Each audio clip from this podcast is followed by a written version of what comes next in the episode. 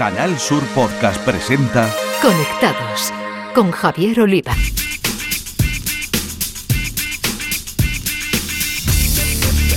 Bienvenidos, conectados. Volvemos después del periodo vacacional y como siempre os traemos un día más la actualidad del mundo de las nuevas tecnologías de la información y la comunicación. Nuestro epicentro Andalucía y desde aquí el resto del mundo a través de la red. El sector TIC andaluz sigue recibiendo reconocimientos. En esta ocasión, la sevillana Emergia, especializada en asistentes virtuales y chatbots, ha sido designada partner del año por parte de Google Cloud y vamos a conocer la importancia de ello con su cofundador y CEO, Víctor Fernández.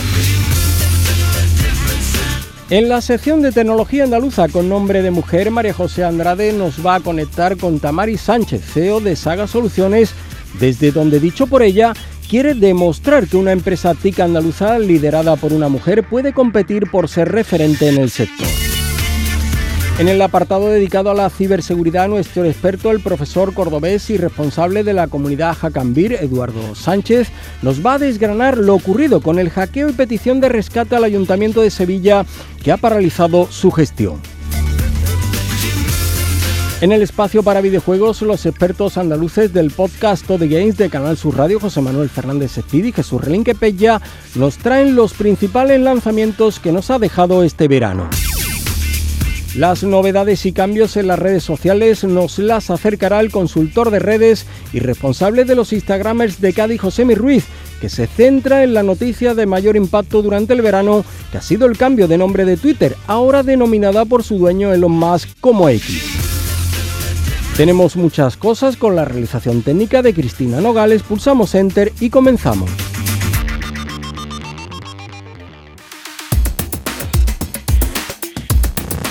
El sector tecnológico andaluz está de enhorabuena porque una de sus veteranas compañías TIC, la sevillana Emergia, ha recibido un prestigioso reconocimiento.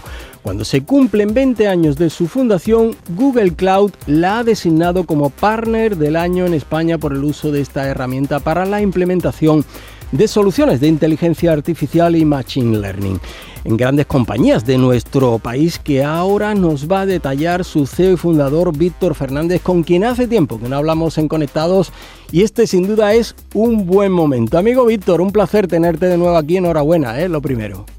Muchísimas gracias Javier y el placer es mutuo, muchas ganas de volver a hablar con vosotros.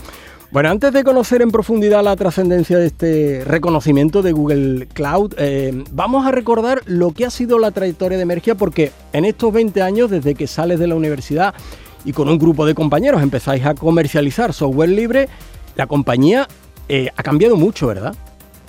Pues sí, sí, la verdad es que ahora que empezamos a acercarnos a esos 20 años, bueno, que ya hacemos esos 20 años, hacemos retrospectiva y efectivamente eh, mira, incluso hace poco pues lo comentábamos, eh, arrancábamos, bueno, pues como es el grupo de emprendedores, cuando alguna vez lo comentábamos, efectivamente, pues recién salidos de la universidad y apostando mucho por ese open source, muy trabajando en el mercado local, mucho trabajando en el sector público en aquel, en aquellos primeros inicios y bueno, intentando levantar un negocio con nuestros conocimientos que durante los primeros 10 años, bueno, pues casi lo, casi lo tildamos ahora casi, casi de artesanal, en el sentido de que era con nuestros propios, bueno, leves conocimientos y esfuerzos.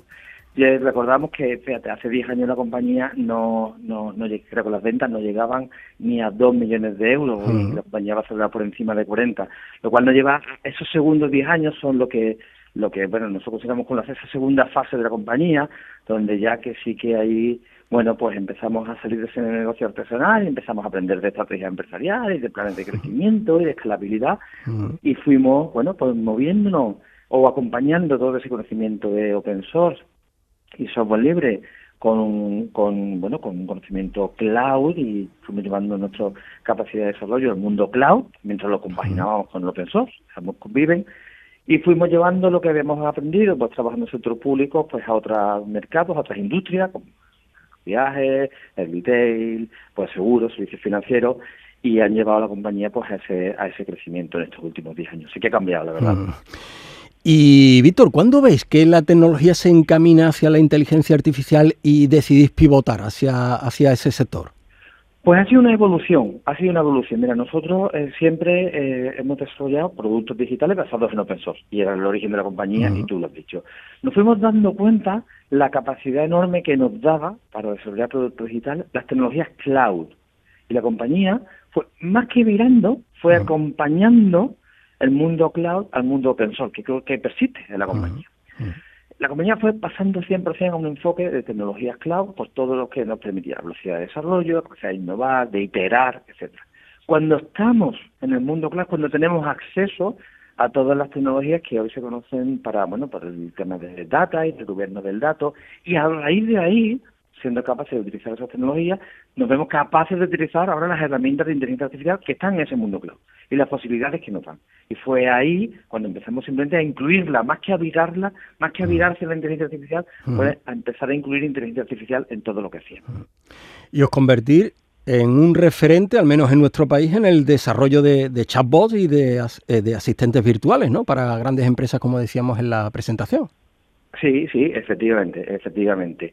Ten en cuenta que todos esos asistentes conversacionales, asistentes virtuales, están basados en inteligencia artificial. Es una de las grandes ramas de la inteligencia artificial, el procesamiento del lenguaje natural y la automatización de con, lenguaje natural pues de respuestas a personas.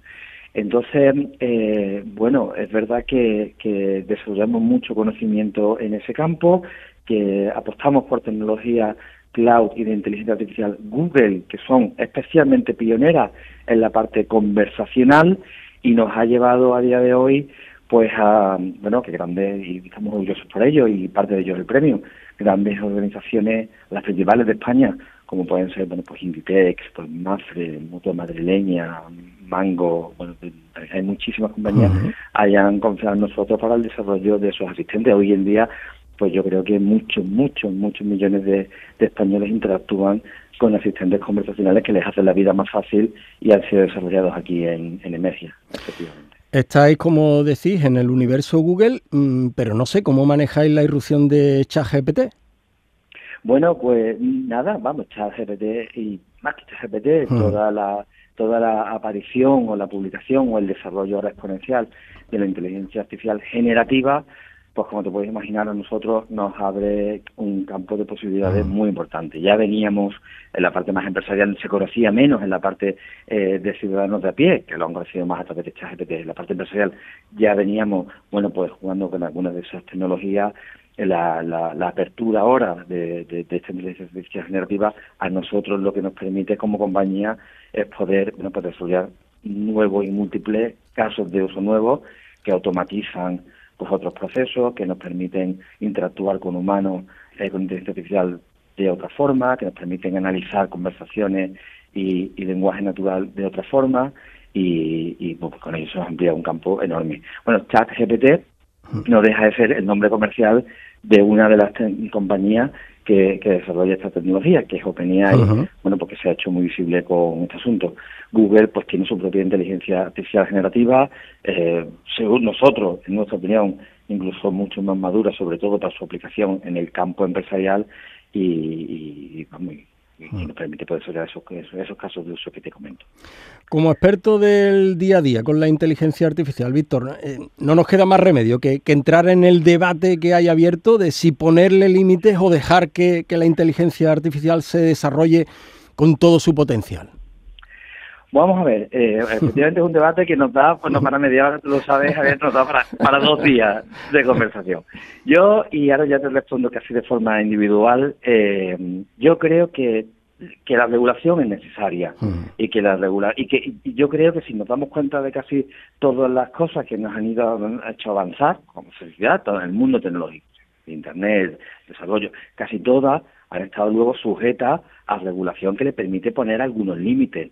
Y yo creo que es de justo derecho pues que el ciudadano estén informados de, de, bueno, de cómo están interactuando con, con esas máquinas, de que cuándo es una máquina y cuándo no es un, humano, y tienen derecho bueno pues a saber.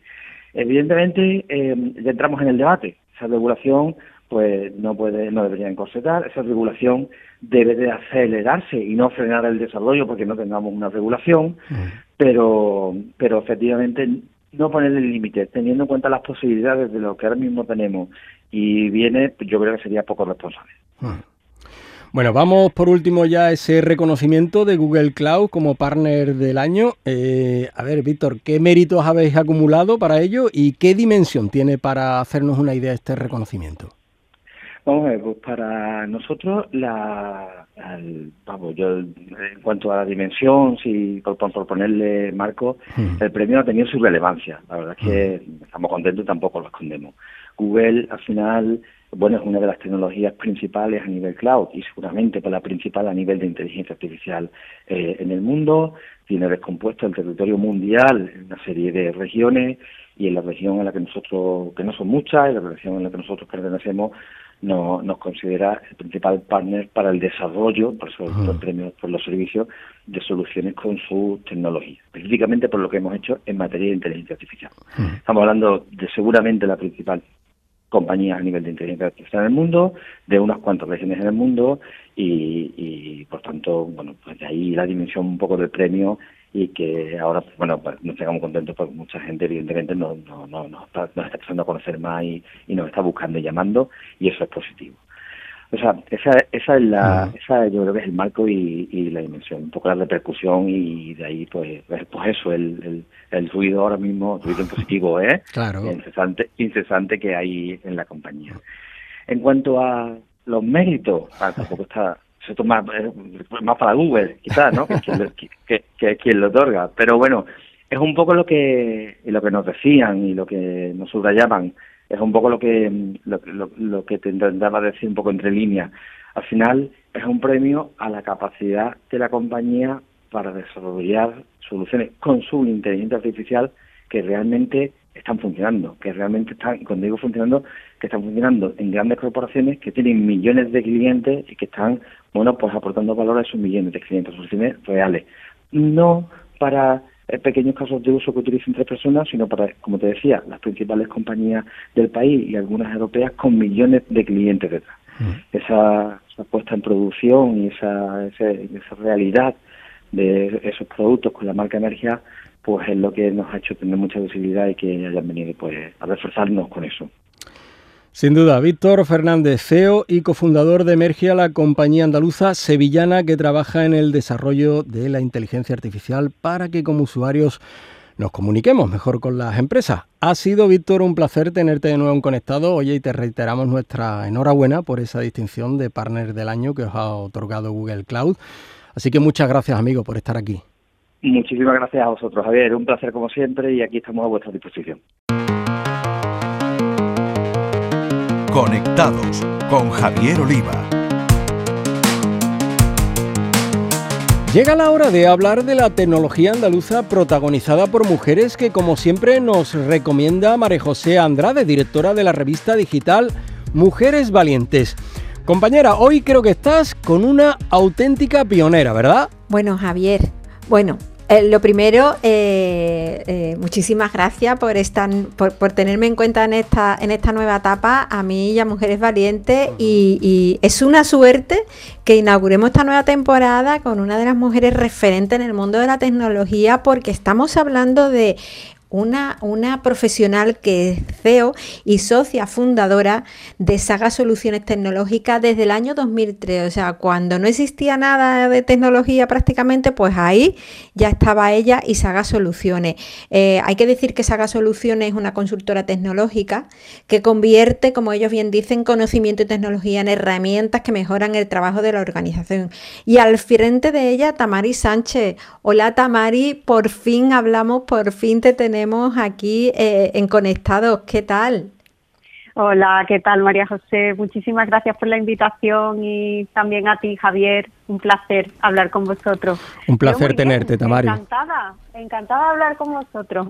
y muchas gracias por la presentación, ¿eh? que no se me ve, pero estaba poniendo roja y todo. ¿eh? Sí, hombre, eh, ¿Acaso es mentira lo de mujer referente y ejemplo para muchas? Eh, ejemplo, y, has abierto muchísimos caminos, has abierto eh, eh muchas, muchos momentos en los que muchas nos hemos visto que no sabíamos para dónde ir. Y ahí estabas tú desde el año 2003. Tamari, han pasado muchos años, concretamente 20.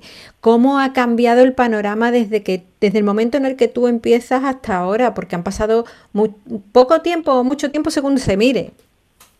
Sí, la verdad que sí, que, que cuando echas la vista atrás dices, uy, 20 años, ¿no? Pues, pues bueno, eh, el panorama, pues a ver, ¿cómo ha cambiado? Mm, yo sí te puedo decir, os puedo contar cómo ha evolucionado eh, mi empresa y cómo nosotros nos hemos ido moviendo desde mm, la tecnología un poco generalista a la tecnología muy especializada para ofrecer soluciones de alto valor a, grandes empresas y a administraciones públicas, eh, ayudándolas en todos sus procesos de transformación digital.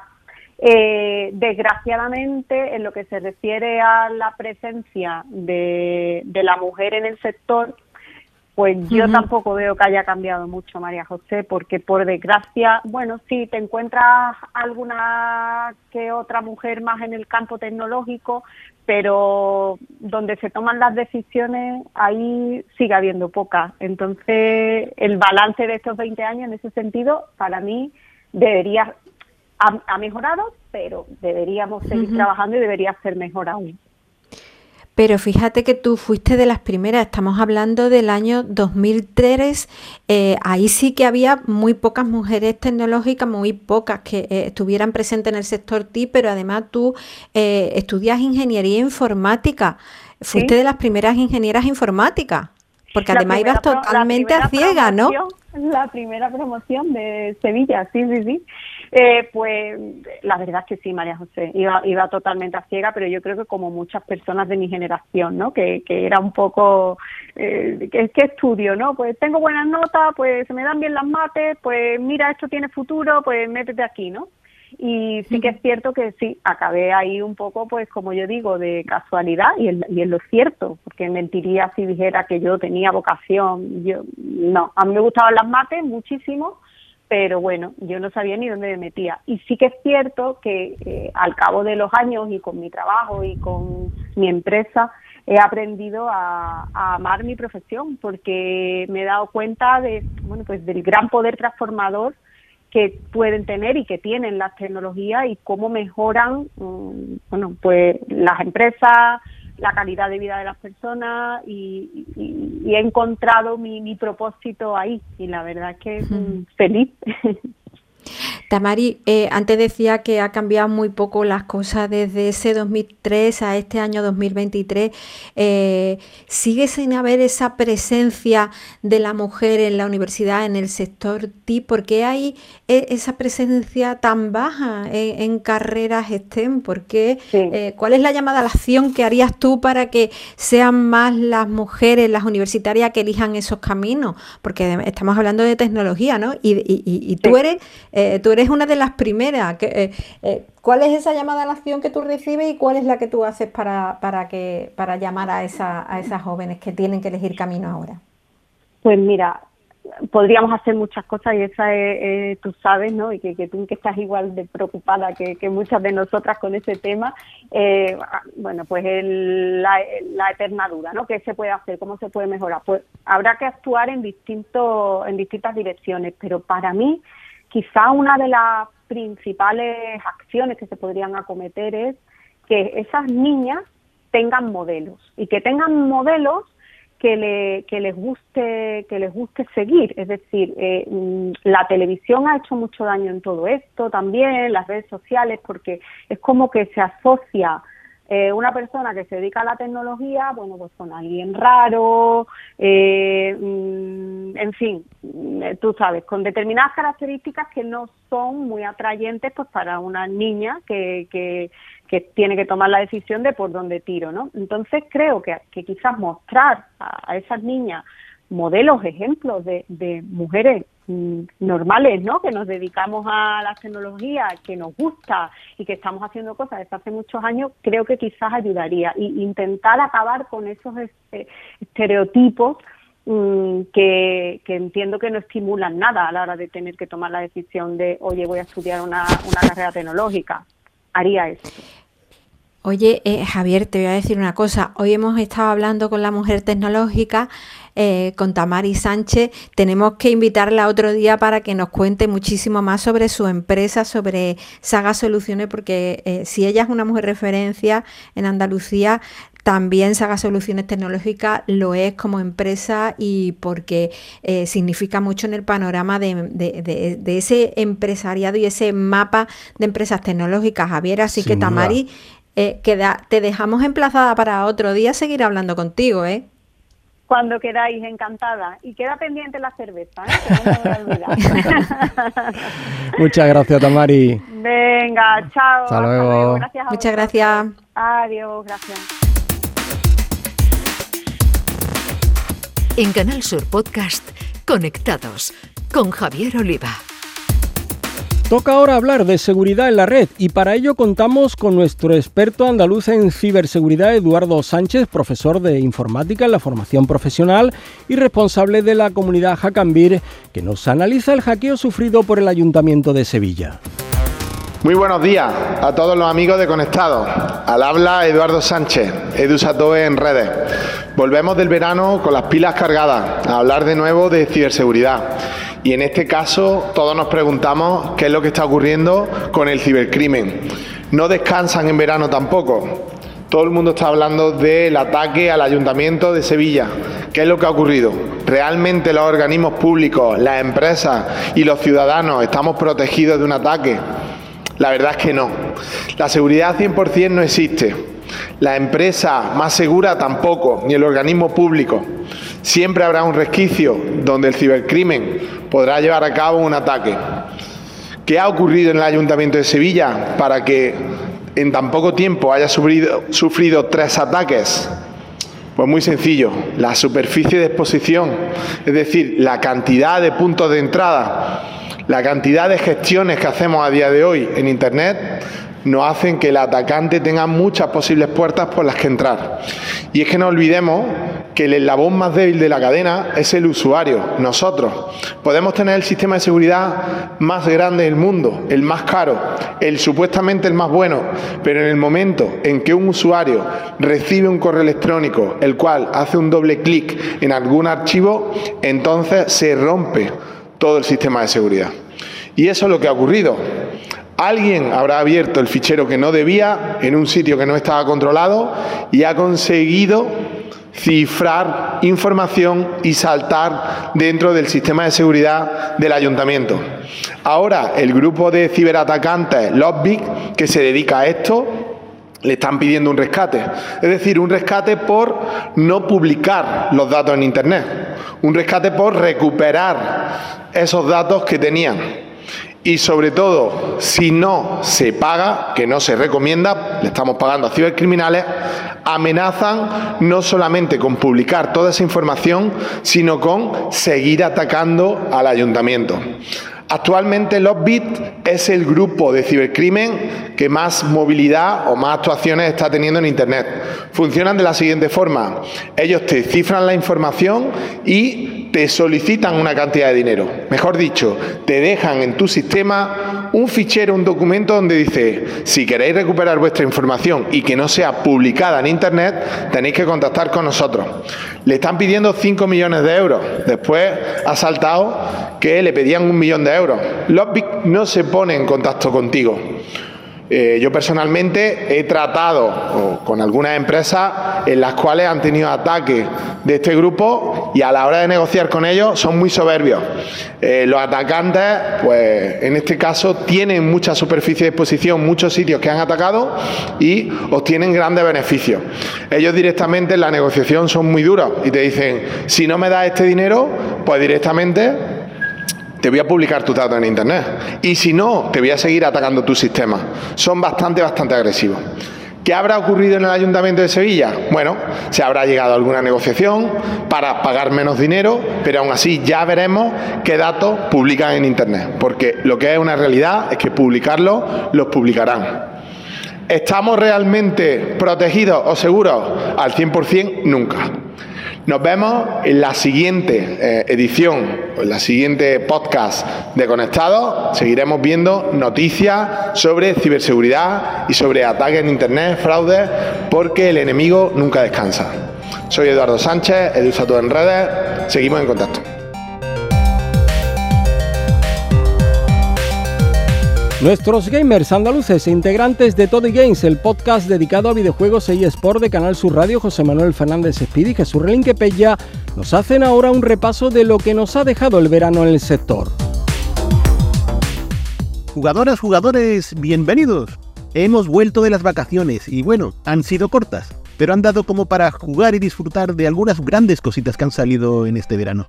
Y eso que han pasado cosas muy trebebundas, pero antes que nada voy a mencionar un Matamarcianos, una compilación de clásicos que me ha encandilado totalmente. Ray Z Arcade Chronology, un pack que en un solo ejemplar incluye tres clasicazos de Taito del género del Shatter Up, como son Ray Force, Ray Storm y Ray Crisis. Todos ellos luciendo el mismo pulido aspecto con algunos detalles que lo colocan en la definición acorde a nuestras pantallas de hoy y en fin, el vicio clásico de antaño con una banda sonora increíble que me gustan estos juegos.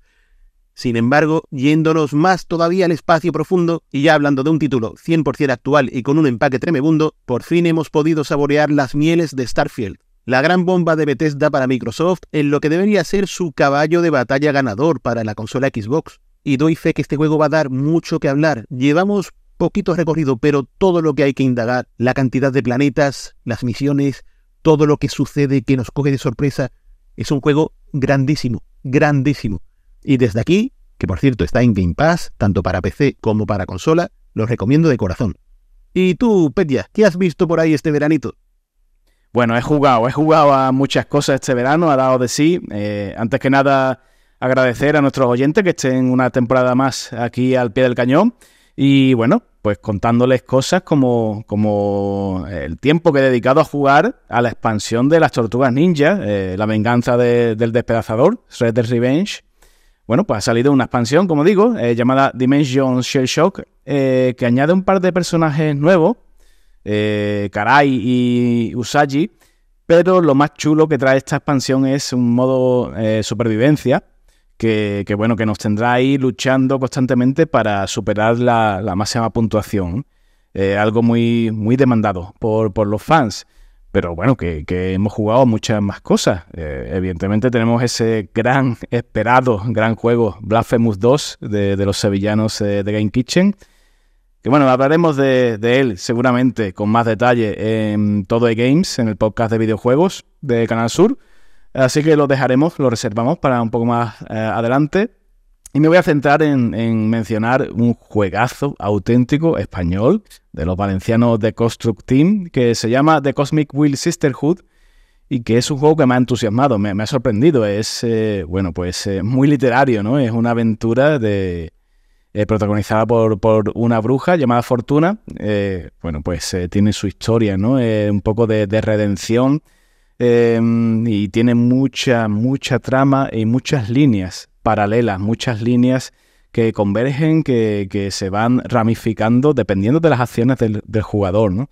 Me fascina la cantidad de texto, la cantidad de, trama, de argumento que ha tenido que, relacionar, que escribir el equipo eh, valenciano de Construct Team y que, que bueno, que, es una trama que llega bastante, bastante hondo, ¿no? ¿no? No quiero hacer spoiler, pero todo aquel que juegue empatizará con los personajes que van saliendo, con las acciones que vamos eh, realizando y, por supuesto, sobre todo, con las consecuencias. Así que nada, de momento lo dejamos aquí. Eh, es un poco una pequeña foto de lo que hemos jugado este verano y nosotros nos despedimos hasta dentro de 15 días. Un saludo y seguid jugando. En Canal Sur Podcast, Conectados con Javier Oliva. Y ahora hablamos de lo que nos deja el mundo de las redes sociales y lo hacemos con José Mi Ruiz, Instagramer y consultor de redes que nos da las claves del cambio de denominación de Twitter. En los últimos meses, la intención de Elon Musk para convertir X, lo que antes se conocía como Twitter, en lo que él llama Super App, ha sido más visible que nunca. Desde el cambio de nombre el logo hasta las novedades en herramientas y funciones de la red social. El objetivo final de este plan es crear una plataforma desde donde el usuario podrá realizar cualquier trámite o actividad. que se puede hacer en Internet sin la necesidad de salir de la app. Esto se refiere a que parte de lo que podías hacer en Twitter también podrás hacer transacciones bancarias, compras o como recientemente acaba de anunciar, hacer llamadas y videollamadas. La idea de Musk es convertir X en algo similar a lo que la app china WeChat tenía, en la que incluso se puede usar como tarjeta de transporte para coger metro o buses públicos. El problema es que para que una plataforma pueda hacer ciertos trámites requiere de tu información. Por ejemplo, para hacer una compra necesitará tu tarjeta de crédito. De esta forma, y tal como ha avisado Bloomberg, X estaría trabajando para comenzar a recopilar más datos de los usuarios, con el objetivo de poder empezar a implementar más funciones y herramientas. Al parecer, con todo ello lo que se quiere es recopilar datos biométricos de cada usuario con fines de ciberseguridad y autentificación, es decir, quieren guardar tus huellas dactilares o tu cara para el reconocimiento facial en sus bases de datos. A su vez, también se cree que X va a empezar a recopilar datos de tu vida laboral, además de tus estudios, para impulsar nuevas funciones, en lo que algo sería parecido a LinkedIn, para que las empresas puedan publicar ofertas de trabajo. Con toda esta información, X podría buscar coincidencias y emparejar candidatos que cumplen con los requisitos con estos puestos de trabajo. Según hemos podido saber, estas nuevas políticas se comenzarán a aplicar a partir del 29 de septiembre, siempre y cuando el usuario las consienta. Y de Twitter pasamos a Meta. Al igual que otras compañías tecnológicas como Apple, tiene que someterse a las directrices de la Ley Europea de Servicios Digitales. Bueno, pues el mes pasado anunció que van a hacer los cambios necesarios para respetar la privacidad de los usuarios europeos y por tanto de los españoles. De esta forma están contemplando la posibilidad de que se pague una suscripción mensual por el uso de Instagram y Facebook sin anuncios. Esta idea suena bastante bien, ya que mediante el pago del pago del uso de estas redes sociales no podremos ver, ver anuncios, aunque el coste mensual será el mayor obstáculo, y más si cabe cuando todavía no se ha valorado cuánto sería la cantidad a abonar. La idea central de Meta es llevarse mejor con los reguladores europeos para seguir operando en Europa sin ningún tipo de traba, puestos que están recibiendo cuantiosas multas que están forzándoles a aplicar todo tipo de medidas para seguir las pautas de la ley de mercados digitales. Entre algunas de estas directrices se, encuentra que las redes sociales han de mostrar el orden cronológico en el muro o timeline por defecto, es decir, que no obliga al usuario español a pulsar sobre la opción para así acceder al orden cronológico. La habilidad de estas directrices está basada en lo que debería ser una red social de verdad, y no en la continua lluvia de anuncios y sugerencias que ocultan el contenido que realmente interesa a cualquiera, el que se comparte con amigos, familiares y contactos. Bueno, pues estas han sido las novedades en redes sociales de estos días. Para dudas o comentarios podéis contactarme tanto en Twitter como en Instagram en mi cuenta arroba Y que no se os olvide, disfrutad de la vida real. Es hora de terminar, ya sabéis que cada dos semanas tenéis una nueva entrega de Conectados en la plataforma de podcast de Canal Sur Radio, en Spotify o en Google Podcast, entre otras, así que os pedimos que os suscribáis en algunos de estos canales. Hasta entonces, a todos, feliz vida virtual. En Canal Sur Podcast han escuchado Conectados con Javier Oliva.